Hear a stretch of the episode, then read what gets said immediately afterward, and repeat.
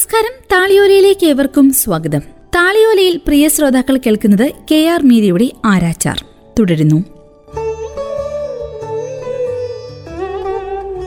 ഇരുട്ട് നിറഞ്ഞു നിന്ന കോണിലെ വലിയ ജനാല മനോദ തള്ളിത്തുറന്നു അവിടെ ഒരു പഴയ മേശയും കറുത്ത പിടികളിലൊന്ന് ഇളകിപ്പോയ തടിക്കസേരയും ഉണ്ടായിരുന്നു. കരണ്ടില്ല വരട്ടെ നിനക്കിവിടെ ഇരിക്കാം അദ്ദേഹം പറഞ്ഞു. ഇവിടെ നിനക്കിഷ്ടമുള്ള എന്ത് ജോലിയും ചെയ്യാം. എനിക്ക് പ്രൂഫ് തിരുത്താൻ അറിയാം അദ്ദേഹം മുറിയിൽ നിന്ന് പുറത്തുപോയി ഒരു കെട്ട് കടലാസുകളുമായി തിരിച്ചു വന്നു. എന്റെ ഓർമ്മക്കുറിപ്പുകളാണ്. ഇത് മുഴുവൻ ജ്യോതി ബാബുവിനെ കുറിച്ചാണോ? അദ്ദേഹത്തെ ഒഴിവാക്കിയാൽ കൊൽക്കത്തയിൽ ജീവിക്കുന്ന ഒരാളുടെ ആത്മകഥയിൽ പിന്നെന്തുണ്ട്? പത്ത് പതിനാറ് വയസ്സ് മുതൽ എന്റെ ജീവിതത്തിൽ അദ്ദേഹമുണ്ട്. അദ്ദേഹത്തിന്റെ ജീവിതത്തിൽ പിന്നീട് ഞാൻ ഉണ്ടായില്ലെങ്കിലും ഞാൻ ആദ്യം കിട്ടിയ കടലാസിൽ കണ്ണോടിച്ചു. കമ്മ്യൂണിസ്റ്റുകാർ ജനങ്ങളെ പറ്റിക്കാൻ പല നാടകങ്ങളും മാറ്റി എഴുതുന്നുണ്ടെന്നും ഡോക്ടർ ബി സി റോയ് കുറ്റപ്പെടുത്തി. നിയമസഭയിൽ ഇക്കാര്യം പറഞ്ഞ് റോയിയും ബസുവും തമ്മിൽ തർക്കമുണ്ടായി. ബസു ഏത് നാടകമാണ് കമ്മ്യൂണിസ്റ്റുകാർ തിരുത്തിയത്? ഡോക്ടർ റോയ് വെളിപ്പെടുത്താൻ ഞാൻ വിസമ്മതിക്കുന്നു. ബസു എന്തുകൊണ്ട്? ഡോക്ടർ റോയ് പേര് പറയാൻ പാടില്ലാത്തതുകൊണ്ട്. ബസു ഒരു തുറന്ന നിയമസഭയിൽ ഒരാളിങ്ങനെ പെരുമാറരുത്. അങ്ങ് ഹിറ്റ്ലറിനെ പോലെയാണ് പെരുമാറുന്നത്.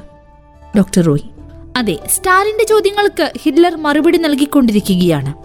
ഇത് ഇംഗ്ലീഷുകാരിയുടെ കഥയുടെ തുടർച്ചയായി നൽകണം. ആ പേജ് നമ്പർ ശ്രദ്ധിക്കണം.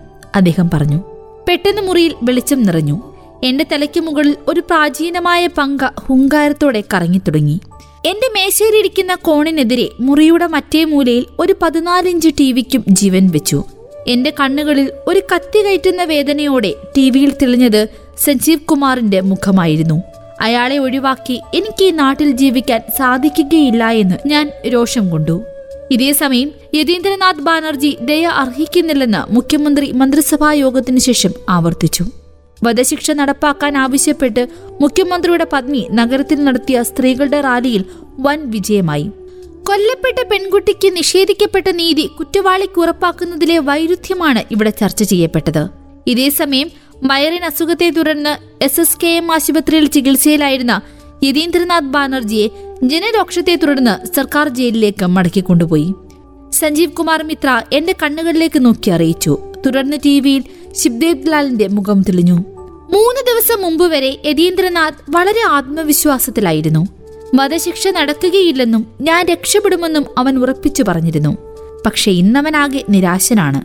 എനിക്ക് രക്ഷയില്ല. അവരെന്നെ തൂക്കും എന്നാണ് അവൻ ഇപ്പോൾ ആവർത്തിച്ചു പറയുന്നത്. അസുഖം പൂർണമായി മാറിയിട്ടില്ല. പക്ഷെ അവൻ ഭക്ഷണം കഴിക്കാൻ കൂട്ടാക്കുന്നില്ല. ഞാൻ കടലാസുകൾ മടക്കി വെച്ചെഴുന്നേറ്റു. എന്തു പറ്റി മോളെ? അദ്ദേഹം വീണ്ടും ചോദിച്ചു.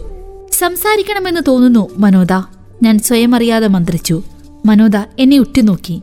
എന്റെ ഹൃദയം വായിക്കുന്നതുപോലെ കുറച്ചു നേരം നിന്നു. ആരോട്? എനിക്ക് പെട്ടെന്ന് കരച്ചിൽ വന്നു. എന്റെ കണ്ണുകൾ നിറഞ്ഞത് കണ്ട് മനോദ അമ്പരുന്നു. താൻ അറിയാത്ത എന്തോ ഒരു ദുഃഖം എനിക്കുണ്ടെന്ന് മനസ്സിലാക്കിയിട്ടാകണം അദ്ദേഹം എന്റെ ചുമലിൽ കൈവച്ചു. വധശിക്ഷ എന്നെങ്കിലും നടപ്പാകുമെന്ന് മനോദയ്ക്ക് തോന്നുന്നുണ്ടോ? അദ്ദേഹം ഒന്ന് ദീർഘമായി നിശ്വസിച്ചു. മരണത്തിന്റെ കാര്യമല്ലേ? അതിനേക്കാൾ അനിശ്ചിതമായി ഒന്നുമില്ല. പക്ഷേ എനിക്ക് കിട്ടിയ വിവരമനുസരിച്ച് യതീന്ദ്രനാഥ് ബാനർജിക്ക് ഇനി അധികം ദിവസമില്ല.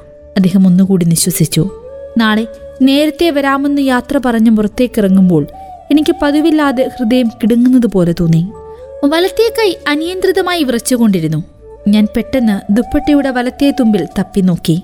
മുമ്പെപ്പോഴോ ഞാൻ ഉണ്ടാക്കിയ കുടുക്ക് വിലക്ഷണമായി തൂങ്ങിക്കിടന്നു. നല്ല വെയിലുള്ള ദിവസമായിരുന്നു അത്. ദുപ്പട്ട നേരെയാക്കിക്കൊണ്ട് ട്രാമിന്റെ പാളത്തിലൂടെ ഞാൻ സങ്കടത്തോടെ നടന്നു. ആ വഴിയെ കുറച്ചുകൂടി മുന്നോട്ട് പോയാൽ സോനാഗച്ചിയിലെത്താമെന്ന് ഹൃദയം ഓർമ്മിപ്പിച്ചു. അയാളുടെ വീട് സ്മരണയിൽ തെളിഞ്ഞു. ചുവന്ന ചായം തേച്ച ചുണ്ടുകൾ എന്നെ അസ്വസ്ഥയാക്കി. ജാത്രാപാര ഓഫീസുകൾക്ക് മുന്നിലൂടെ കുറേ ദൂരം അലഞ്ഞതിനു ശേഷം ഓട്ടോറിക്ഷയിൽ സ്ട്രാൻഡ് റോഡിലെത്തി വീട്ടിലേക്ക് നടക്കുമ്പോൾ നീമേശ്വർ ബാബയുടെ ചെറിയ ക്ഷേത്രത്തിന് മുന്നിൽ അയാളുടെ ചാനൽ വണ്ടി പാർക്ക് ചെയ്തിട്ടുണ്ടെന്ന് കണ്ട് എന്റെ ഹൃദയം ഒരേ സമയം സന്തോഷവും ദുഃഖവും ആവേശവും നീരസവും കൊണ്ട് വീർപ്പുമുട്ടി. മൃതദേഹവുമായി വന്ന ഉന്തുവണ്ടിക്കെതിരെ നാലഞ്ച് പോത്തുകൾ കൂട്ടമായി വന്നപ്പോൾ റോഡിൽ ഒരു തടസ്സമുണ്ടായി. അക്ഷമയോടെ ഞാനൊരു പഴുത് കണ്ടെത്തി സലൂണിന്റെ വശത്തുകൂടി മുറിയിലേക്ക് കടക്കുമ്പോൾ അകത്ത് അച്ഛന്റെ മുറിയിൽ നിന്ന് സംഭാഷണം ഉയർന്നു കേട്ടു. ഇല്ലില്ല സഞ്ജീവ് ബാബു ഇക്കാര്യത്തിൽ ഇനിയൊരു വിട്ടുവീഴ്ചയുമില്ല. ആദ്യം വിവാഹം എന്നിട്ട് മതി നിങ്ങളുടെ ഇനിയുള്ള പോക്കും വരവും. കൃതാത നിങ്ങൾ എന്താണ് ഹിറ്റ്ലറിനെ പോലെ സംസാരിക്കുന്നത്? ഞാൻ എന്റെ മുറിവാതിൽക്കൽ ഒരു മാത്രം നിന്നു. രാമുദായിയുടെ കട്ടിലിന്റെ തലയ്ക്കൽ കത്തിച്ചു വെച്ച നിലവിളക്കിന്റെ ജ്വാലകൾ മുനിഞ്ഞ് കത്തുന്നുണ്ടായിരുന്നു. മുറിയിലാകെ ശ്മശാനത്തിന്റെ ഗന്ധമാണെന്ന് എനിക്ക് തോന്നി. ജ്യോതി ബാബുവിന്റെ കൈ മുറിഞ്ഞാൽ ഡോക്ടർ ബി സി റോയ് പരിശോധിച്ച് മരുന്ന് വെച്ച് കിട്ടുമായിരുന്നു. ഞാൻ മുറിക്കുള്ളിൽ കയറിച്ചെന്ന് ഥാക്കുമായുടെ കട്ടിലിൽ തളർച്ചയോടെയിരുന്നു. നോക്ക് നിങ്ങൾ ഇങ്ങനെ ഇരുന്നാൽ കാര്യങ്ങൾ മുന്നോട്ട് പോവുകയില്ല. രാഷ്ട്രപതിയുടെ തീരുമാനം അനുകൂലമാക്കാൻ നിങ്ങളുടെ ഭാഗത്തു നിന്നും പ്രഷർ ഉണ്ടാകണം. ഇതിപ്പോൾ നടന്നാലും ഇല്ലെങ്കിലും എനിക്കൊന്നുമില്ല. പക്ഷെ നിങ്ങൾക്ക് വേണ്ടിയാണ് ഞാനിപ്പോൾ ചിന്തിക്കുന്നത്. എന്ത് വേണമെന്നാണ് സഞ്ജു ബാബു നിങ്ങൾ പറയുന്നത്? മുഖ്യമന്ത്രിയുടെ ഭാര്യയും സ്ത്രീ സംഘടനകളും ചേർന്ന് വലിയൊരു സമരം ആസൂത്രണം ചെയ്യുന്നുണ്ട്. അതിൽ ചേതന പങ്കെടുക്കണം. ചേതനയ്ക്കും നിങ്ങളുടെ കുടുംബത്തിനും ഇതൊരു നല്ല അവസരമാണ്. സ്റ്റാലിന്റെ ഉപദേശം ഹിറ്റ്ലർ പരിഗണിക്കുന്നത് പോലെ അച്ഛൻ നിശബ്ദനായി ആലോചനയിലാണ്ടു. എന്തോ പറയാനുള്ളത് എന്റെ ഹൃദയത്തിൽ കിടന്നലറി. എനിക്ക് പറയാനുള്ളത് എന്നോട് തന്നെയായിരുന്നു. പക്ഷെ അതിന് ഭാഷയുണ്ടായിരുന്നില്ല. അല്ലെങ്കിൽ അതിന് ഭാഷ ആവശ്യമില്ലായിരുന്നു. വനാന്തർ ഭാഗത്തെ വെടിയേറ്റ ഗർജനം പോലെ അതെന്റെ ഹൃദയത്തെ പ്രകമ്പനം കൊള്ളിച്ചു. താളിയോല ഇന്നിവിടെ പൂർണമാകുന്നു. തുടരും അടുത്ത അധ്യായത്തിൽ.